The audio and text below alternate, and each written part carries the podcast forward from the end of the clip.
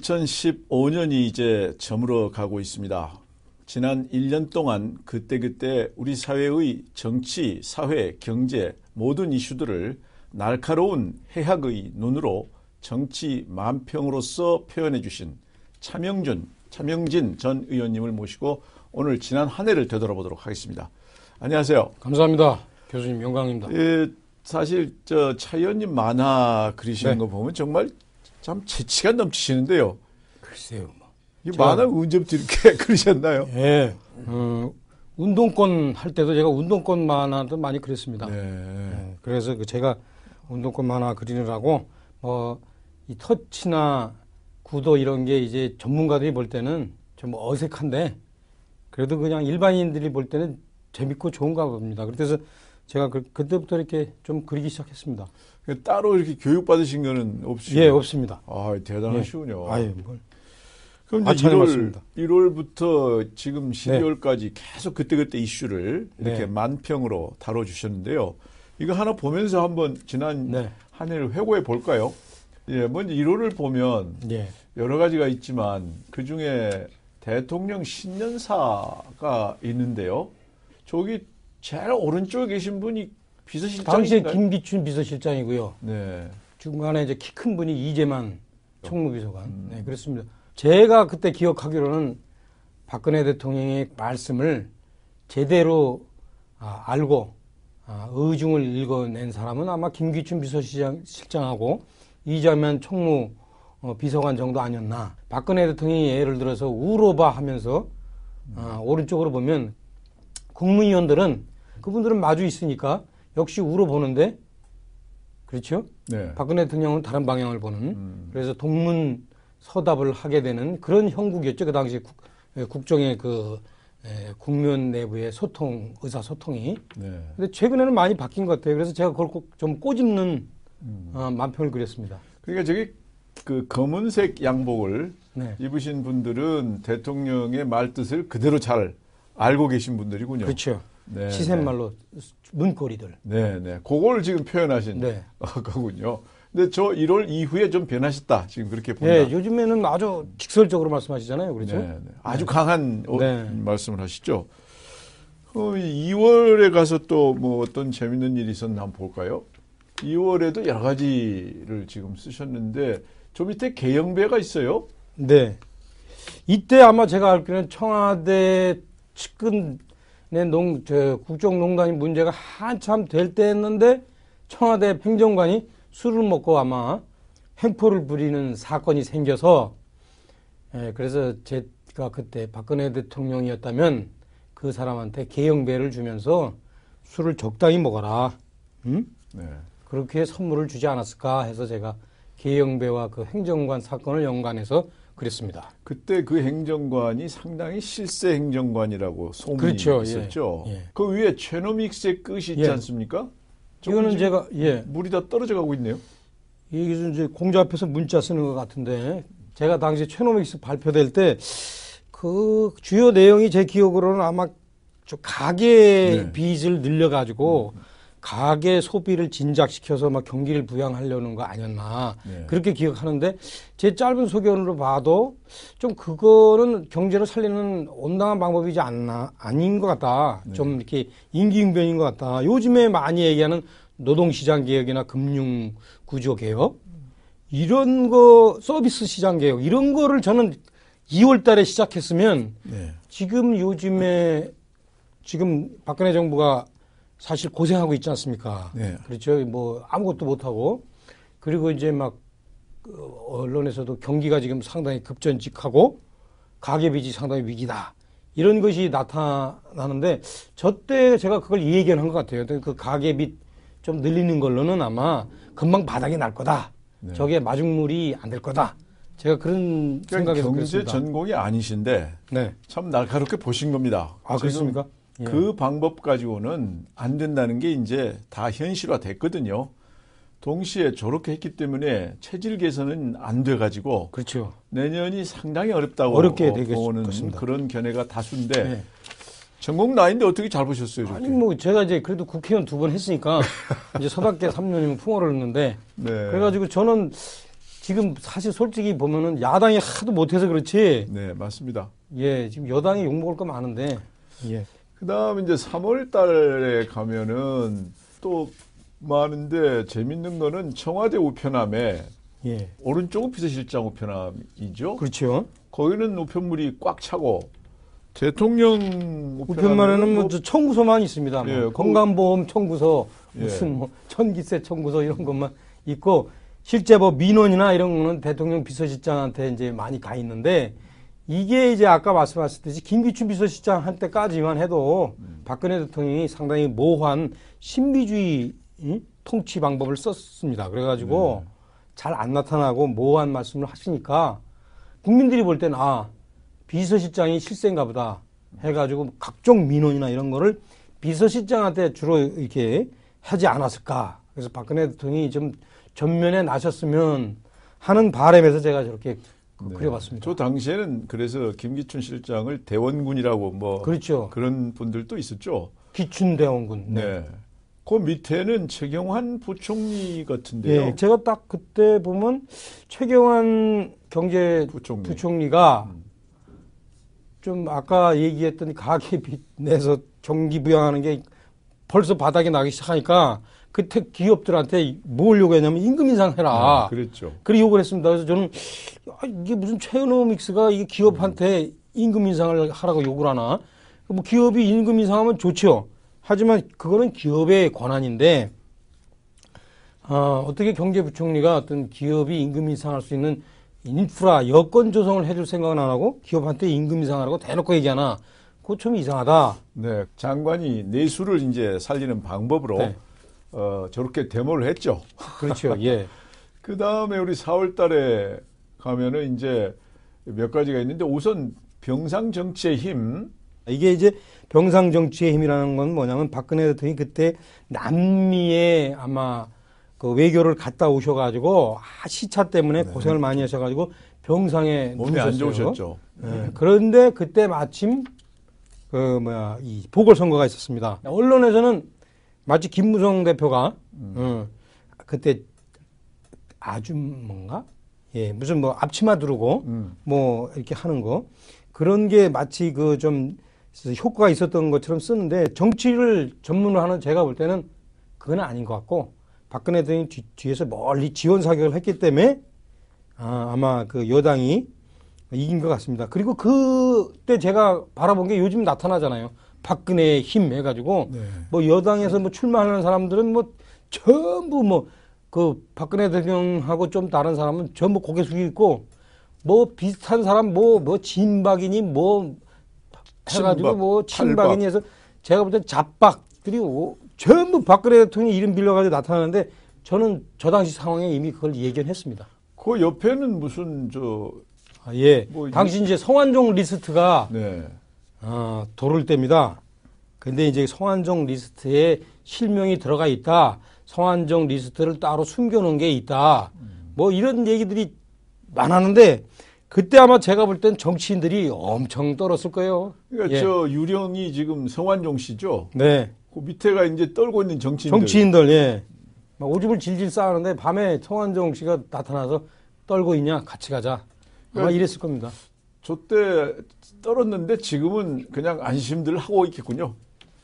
그래서 이제 우리나라 정치가 이제 예, 문제죠. 그 당시에 뭐 문재인 씨가 그러면 막 우리 대선 자금도 같이 깝시다. 이랬으면 대한민국 정치에 요동이 오면서 네. 요 아, 상당히 정치가 아주 예, 그렇게 요즘- 일면 쇄신됐을 텐데 문재인 대표도 꼬리 내리니까 결국 그냥 갔죠. 요즘 그 인기 있는 영화 중에 하나가 내부자들이라는 영화가 있습니다. 아, 예. 그게 우리 사회의 그 부패, 네. 이 재벌이 모든 걸 갖고 움직이는 네. 그런 걸 그린 영화인데요. 뭐 성완종 사건을 회고해 보니까 아, 그 영화가 다시 떠오르네요. 네. 그럼 올해 또 이제 이 여러 가지 사건들이 있었는데, 그, 올해 이제 본격적으로 국회가 가동되기 시작했죠. 네. 그래서 여의도 청원이라는 게 저기 뭐- 예, 이제 뭐냐면 이때부터 국회가 가동되기 시작하면서 이제 여야 간에 입법 협상이 생기는데 그때 메인 이슈가 아마 제가 기억하기로는 공무원 연금 개혁일 겁니다. 네. 그때 야당에서 선진화법을 무기로 해가지고 공무원 연금에다가 하여튼 뭐 여러 가지를 끼워 팔기를 했을 겁니다. 네. 예. 국회법, 국민연금 뭐 이런 거. 여기까지 다 끼워 팔려고 그랬죠. 그래서 이 유승민 씨가 어, 이 야당에서 끼워 팔게 하는 거 그냥 받았죠. 네. 그러니까 저 오른쪽에 이저 아가씨가 데리고 있는 아이 뭐 이런 아이. 분들이 다 지금 끼어 팔기용 그렇죠. 끼워 팔기 하는 거죠. 어린이날 저 선물은 뭔가요? 이때 아마 김무성 대표와 문재인 대표가 네. 이 여의도의 입법 협상 과정 과정에서 그 국민연금에 돌려서 국민연금을 그 공무원 남금 공무원연금 남는 것보다 훨씬 큰 분량만큼 국, 국민연금의 뭐 지급률을 뭐50% 정도로 늘리자 45%인가 그렇게 약속을 한 것 같아요. 그러면은 그게 이제 뭐냐 우리 미래 세대는 국민연금을 타는 게 아니라 이제 국민연금을 이제 부다가 부담, 끝나는 거죠. 부담하는 거죠. 예, 그래서 어린 그때가 바로 어린이날인데 어린이들한테 아주 특별한 어린이날 선물을 준 거죠. 어린이 너희들은 뭐 나라의 정- 큰 거다. 정치인들은 어린이들은 아직 투표권이 없으니까. 그렇죠. 아주. 예. 정치인들이 말로는 미래 얘기하지만 네. 그 6월에 들어가서 이제 메르스가 우리 사회에 참큰 그렇죠. 부담이 됐는데요. 요 개미 한 마리 요- 이게 지금 메르스 말씀이시죠? 그렇죠. 당시에 이제 문영표 보건복지 장관이 개리 개미 한 마리 못 들어가게 하겠습니다. 그 입 용어를 썼어요. 아, 근데 개미보다 더 큰 낙타는 그 문구멍으로 들어왔죠. 메르스가. 개미는 못 들었는데 낙타가 들어왔군요. 네. 예, 참 그때 우리 대한민국이 창피한 그런 시기였습니다. 네. 문용표 장관은 참 제가 볼 때 역대 이미 떠난 사람한테 얘기해서 뭐하지만 역대 최악의 장관인가? 저는 그렇게 보입니다. 그 과정에서 이제 박원순 시장이 뭐 역할을 좀 했었죠. 네, 그렇죠. 어, 그 당시에 정부에서 미적미적 되고 있을 때 박원순 시장이 갑자기 자기가 이제 밤 11시에 기자회견하면서 내가 지금부터 메르스 대책 무슨 비상계엄 비슷한 걸 내렸어요. 그러면서 아, 35번 환자 네. 삼성 서- 서울병원의 의사한테 에, 그 사람이 잠복 기간 중에 돌아다녀서 이게 그냥 확 서울 전역에 확산될 위험이 있다. 이렇게 얘기해가지고 그 치과 의사가 상당히 충격을 받았는데 일단 그게 정부의 미적미적거리는 모습하고 하도 비교가 돼서 그렇습니다. 박원순 시장의 그 소위 말하면 대선 지지율이 엄청 올라갔어요. 네. 박근혜 대통령 지지율은 떨어뜨렸고 그래서 메르스를 잡지는 못했어요. 예. 잡지를 못하고 그냥 박근혜 대통령 지지율만 잡았죠. 그러니까 저때 사실은 워낙 정부가 일을 네. 오랫동안 이 머뭇거리고 있으니까 그 네. 박원순 시장의 한 달을 머뭇거렸습니다. 예, 심야 기자회견이 인기를 좀 끌었죠. 그렇죠.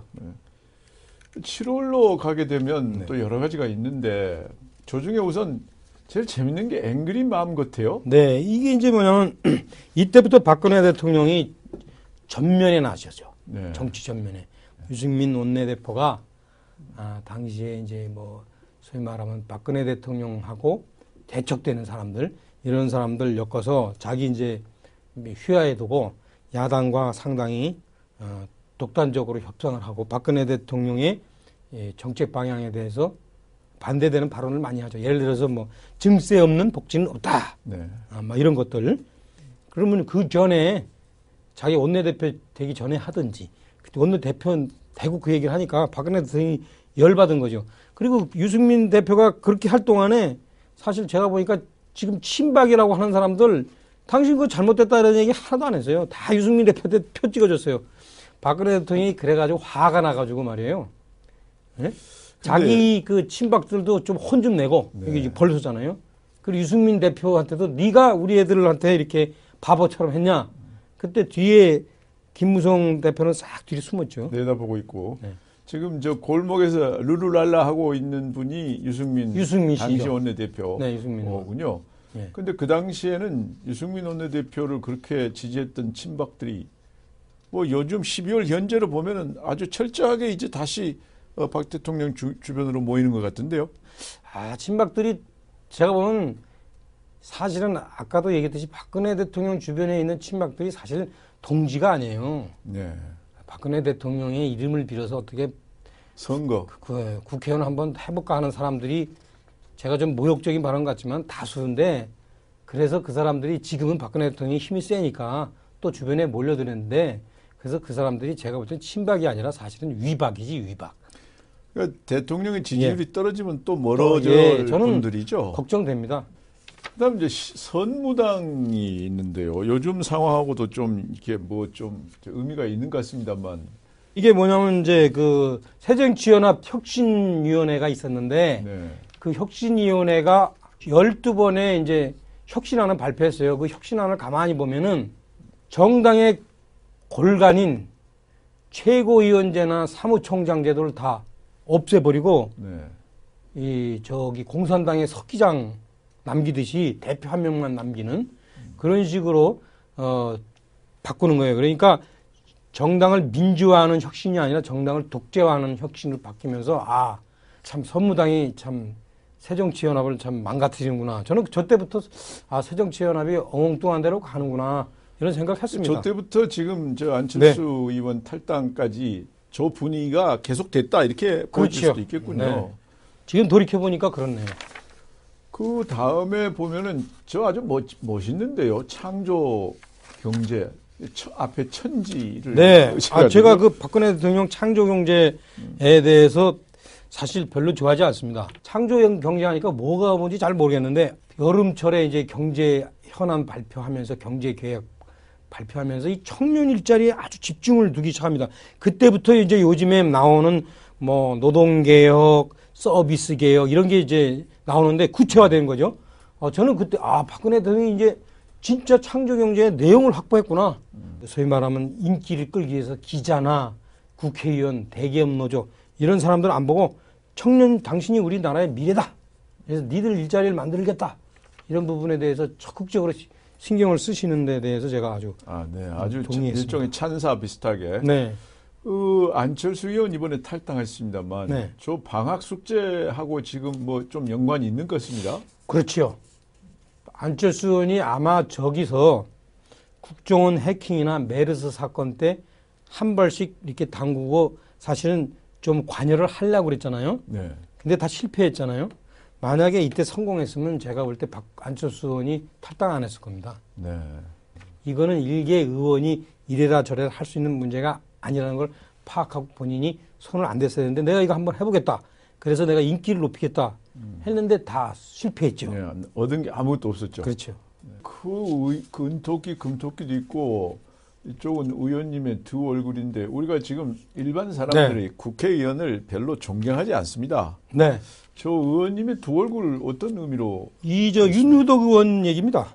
윤유덕 아, 의원이 아, 어, 새정치연합이 아주 그냥 그 브랜드로 내세우는 새정치연합이라는 이름보다도 훨씬 더 자랑스러워하는 을지로위원회라는 거 있지 않습니까? 네, 네. 거기 소속이에요. 그 갑질을 못하게 한다. 응? 그런데 이 양반이 이제 보니까 제가 볼 때 자기 지역구에 LG 필립스가 있는데 그 자기가 그 LG 필립스가 거기 공장 세우는데 역할을 이 사람은 눈꼽만치도 않은 사람이거든요. 그런 사람이 이제 LG 필립스에다 전화해가지고 자기 딸이 아. 거기 고문 변호사인가 뭐로 가야 되는데 좀 도와달라. 압력을 넣은 그거군요. 라고 전화를 했죠. 그래서 이때부터 이제 새정치연합의 갑질이 계속되는 거죠. 예. 뭐, 뭐 최근에도 뭐 여러 가지 건수가 있었죠. 그렇죠. 신기나무 또 의원도 그랬고. 있었고. 네, 뭐 또. 새누리당도 뭐 보좌관 월급을 뭐 새누리당도 뭐그 거기에 비춰보면은 뭐 둘째 가면 서로 할 만큼 갑질이 네. 많, 많았죠. 네. 둘다 비슷한 것 같습니다. 뭐 제가 새누리당 소속인데 저한테 그 얘기 하시면 제가 대답하기는 좀 곤란하죠. 9월에 들어가서 이제 또 여러 가지 일들이 많았는데 우선 저 김정은 저 북한 네. 그 그림이 있는데요. 저게 어떤 의미인가요? 이때 잘 기억, 기억하시면 8월 25일 날 판문점 지뢰 목함 사건, 목함 지뢰 아, 예, 사건이 예, 터졌죠. 예. 예. 그때 목함 지뢰 터지고 하- 남한에서 이제 좋다. 니들 저놈에 대해서 우리가 그 실체를 알았는지 파헤치는 대북 방송을 하겠다. 이때 그냥 북한에서 거의 기다시피 빌었죠. 아 하지 말아다. 그래가지고 유감이라는 합의문을 썼는데 그건 분명히 사과인데 이 자들이 그거 끝나고 나서는 응? 무슨 사과는 무슨 사과야 하면서 그냥 막 응? 아, 그걸 지금 저기다. 네, 그래서 그 김정은이가 이 하시는군요. 전과 후가 다른 친구다. 저렇게 안정감이 없는 저 통치력이 있죠. 근데 조 사건을 박근혜 대통령이 잘 마무리를 해가지고 결과적으로 지지율도. 그때부터 지지율이 예. 올라가서 지금까지 유지된 거 아닙니까? 예, 이게 보면은 상당히 이제 저게 뭐냐면 소위 피를 보지 않는 강압 정책이죠. 네.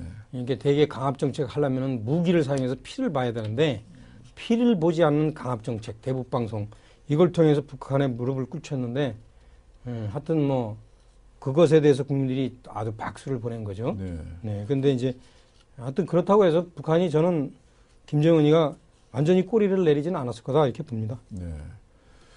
그 좀비니 썸 타는 이니 뭐 안심번호 이런 게 당시에 또 있지만 젊은이들 사이에서 썸 타는 뭐 이런 게 네. 유행인데요.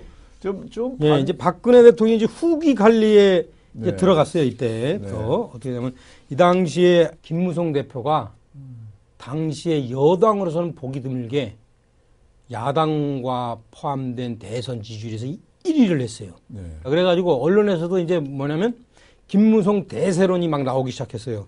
그때 이제 박근혜 대통령이 거기다가 지그시 견제구를 넣은 거예요. 그게 누구냐? 당신 말고 반기문 이런 사람도 있을 수 있다. 그래가지고 뒤에 김무성, 오세훈, 김문수 이런 사람들이 어 뭐야 이렇게 이제 어떤 불만스러운 눈초리로 바라보지만 빡- 그 당시에 이제 박근혜 대통령이 반기문 씨하고 뭐 중국 가서도 만나고 또 이- 미국 가서도 만나고 새마을에 대해서도 의논하고 이래가지고 국내에서 야 반기문 대망론 이런 것이 쫙 퍼졌죠. 현역 정치인으로서 좀 가능성 어떻게 보십니까? 이 영국의 처치 그랬잖아요. 영국의 정치는 그 남자를 여자로 만드는 거 빼놓고 다 한다고. 그러니까 정치가 이게 새- 생물과 같아서 어떻게 될지는 모르겠으나 제가 볼 때는 뭐 한국 정치 토양상 반기문 씨가 예, 대선 후, 대통령은 물론이고 대선 후보 되기도 저는 어렵다 이렇게 봅니다. 근데 친박계에서 얼마 전에 보도를 보면 반기문 대통령 그리고 최경환 총리 뭐 이런 걸 누가 얘기했지 않습니까? 네, 홍문정 씨가 얘기했는데 네, 네. 에, 불가능하죠. 불가능한 이유가 일단 가장 중요한 건 대한민국의 유권자의 심리가 유권자들은 전임 대통령이 지목하거나 키운 사람들 절대 안 뽑아줍니다. 안 뽑아주고 그다음에 두 번째 대한민국 정치권 풍토가 박영민 씨딱 선언하는 순간 그분의 검증 과정에서 제가 볼 때는 못 배견합니다. 10월에 가서 이제 이 교과서 문제가 저기서 등장하는 것 같네요. 네, 통합 그렇죠. 교과서. 통합 교과서가 캬, 그때까지 여당도 여당 내부에 그냥 그 여러 가지 친박 비박 싸움 그 다음에 야당도 뭐 응? 친노 비노 싸움 하, 복잡했는데 박근혜 대통령이 국정교과서 사건을 딱 제기하자마자 여야가 쫙 갈라져 가지고 마치 모세의 기적처럼 네. 그렇죠? 여야 진영이 가르쳐져 갈라지고 그것이 아마 이제 총선까지 갈 거다 제가 예상을 했는데 뭐 거의 그렇게 되고 있죠. 네. 예. 그박 대통령 하면 또 흔히 나오는 얘기가 레이저. 그렇죠. 이거 레이저 광선을 쏘신다. 그런데 저 밑에 레이저를 쏘네요. 누구한테 쏘고 있- 있나요? 아 박근혜 대통령이 그때 시정 연설 하실 때 네. 야당 의원들이 컴퓨터 그 모니터 뒷판에다가 국정교과서 반대, 뭐 어. 역사 뭐, 뭐 역사 뭐 왜곡 반대인가 그런 뭐 이렇게 이 문자를 넣어서 피켓 시위를 했어요. 그래서 제가 볼 때는 그걸 지금 네, 그거를 레이저로. 박근혜 대통령 레이저가 무서워서 그런 거 아니냐 모니터 뒤에 숨으려고 네. 어, 그렇게 제가 이 까꾸로 뒤집어서 해석했습니다. 왜냐하면 저는 국정교과서를 찬성하는 사람이기 때문에. 네. 11월 들어와서부터 이제 야당이 그 좀 헤맨다. 뭐 네. 전략적으로도 좀 우리가 잘 모르는 사람이 봐도 뭐 전략이 야당이 있나 이런 느낌을 주는데요. 우선 저 야반 귀환 네. 이게 일반적으로 이게 뭐 참- 역사 교과서 문제 네. 관련해 가지고 마치 이제 국회는 안 들어갔고 가갖고 끊임없이 장애 투쟁할 것 같더지만 딱 3일 만인가 이제 포기하고 다시. 국회로 들어왔죠. 손 들어왔죠. 네, 네. 왜 국민들이 이제 서명하는데 동의를 안 하니까. 네. 예. 그러니까 니들, 전략이 참 제대로 어, 된 전략이 아닌 것 같아요. 왜 그러냐면요. 네. 저는 이렇게 생각합니다. 지금 야당이요. 아, 기본적인 노선이 저는 너무 구시대적입니다. 이미 우리나라는 상당히 민주화가 됐고, 그리고 이 뭐야, 이 나머지 남은 부분들은 다 이렇게 참여하에서 저렇게 조종하면서 타협하면서 고칠 수 있는데 야당의 제1 모토는 뭐냐면 민주화예요. 그러면 아직까지 민주화 주장하는 데는 어디밖에 없어요. 민중민주주의 하는 사람밖에 없습니다. 그러니까 민주노총한테 끌려다니는 겁니다. 이분들이. 근데 그거를 갖고서 실행을 해보면 또 국민들이 동의를 안 하니까 나갔다가 돌아오더라고 나갔다가 돌아오더라고 그렇게 하는 겁니다. 지금. 세월호도 민심, 그렇고. 민심을 잘 모르는 네, 못것 읽은 겁니다. 과감하게 바꿔야 되는데. 이번 달에 들어와서 지금 네. 제일 문제가 되는 게 이 안철수 어, 네. 의원의 탈당인 것 같은데요. 안철수 의원이 처음 에 2년 전에 이제 새정치연합 거의 뭐 합당이라보다는 입당이죠. 혼자 들어갔으니까. 그때 호랑이를 잡으러 호랑이 굴로 들어간다고 그랬는데 제가 보니까 이게 원래 이제 이분은 사람이 중도예요. 중도. 네. 그래서 이 새정치연합 친노하고도 안 맞고 또 문재인 씨하고 다투다 보니까 본인만 또 찌그러지고 이러면서 이제 본인이 이제 깨달은 거 있죠. 깨달으면서 아 나 같이 못한다 하고 나왔는데 호랑이는 못 잡아도 호랑이 새끼는 잡고 나온 것 같아요. 예, 그래서 제가 볼 때는 아마 어, 일정하게 혁신에 대한 명, 명분, 그러니까 소위 말하면 낡은 진보를 척결해야 된다. 그 다음에 부패 정치를 척결해야 된다. 그다음에 제가 그 안철수 의원한테 사실 한 수 가르쳐 주면은 우리나라 정치가 제가 볼 때 민 권위주의는 아니라도 정치는 정치가 과잉인 거는 제가 있어요. 좀 보면은 정치가 과잉입니다. 시, 소위 말하면 시장에 비해서 국가 영역이 너무 크고 지방자치에 비해서 중앙정부의 영역이 너무 크고 이런 부분에 대해서 저는 안철수가 지난번에 지방자치 공천 안 하겠다 라든가 그 다음에 안철수 제가 안철수라면 정부가 왜 면세점을 지정하냐 이런 거 있지 않습니까? 이런 걸다좀 하면은 저는 좋아질 것 같거든요. 저는 사실 정치를 하려면 앞으로 그게 제 목표입니다. 네. 안철수 의원이 지난 대선 이전에 국민들이 걸었던 기대 네. 그 수준이 높았지 않습니까? 그렇죠. 그런데 현재로서는 그동안의 여론조사를 보면 이제 많이 좀 약해졌잖아요. 그렇죠. 저 나와가지고 어떤 그 성과가 있을까요? 본인의 길이 제가 볼 때는 쉽지가 않아요. 첫째, 우리나라 국민이 왜냐면 우리나라가 이제 북한하고 대치하고 있고 상당히 이제 자원 없이 갑자기 급작스럽게 그 아주 그 효율성 중심으로 경제 성장을 했기 때문에 이 국민들이 이 지지부진한 하던 논의와 어정쩡한 걸 싫어하는 면이 또 있고 그래서 중도가 상당히 자리 잡기 어렵고 두 번째는 우리나라 정치 제도, 선거 제도가 이 승자 독식, 위너 캐치 올 시스템이기 때문에 좀이 중, 이 2당, 3당, 2당 말고 3당, 4당이 생기기가 참 어려워요.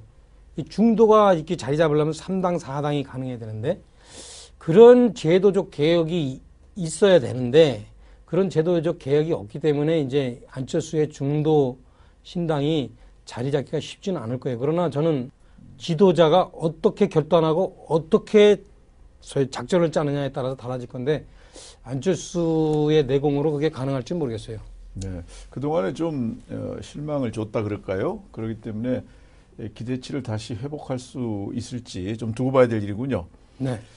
에, 지난 1년간 저희 국가미래연구원 홈페이지에 정치 만평으로 당시의 사회적, 정치적, 경제적 이슈를 다뤄주신 차명진 전 의원을 모시고 지난 한 해를 정치 만평을 통해서 되돌아 봤습니다. 지난 한 해 만화를 통해서 보니까 정말 여러 가지 일들이 참 많았습니다. 내년에는 비극적인 일은 없고 좋은 일만 많이 생기길 바랍니다. 오늘 감사합니다. 네. 저도 감사합니다.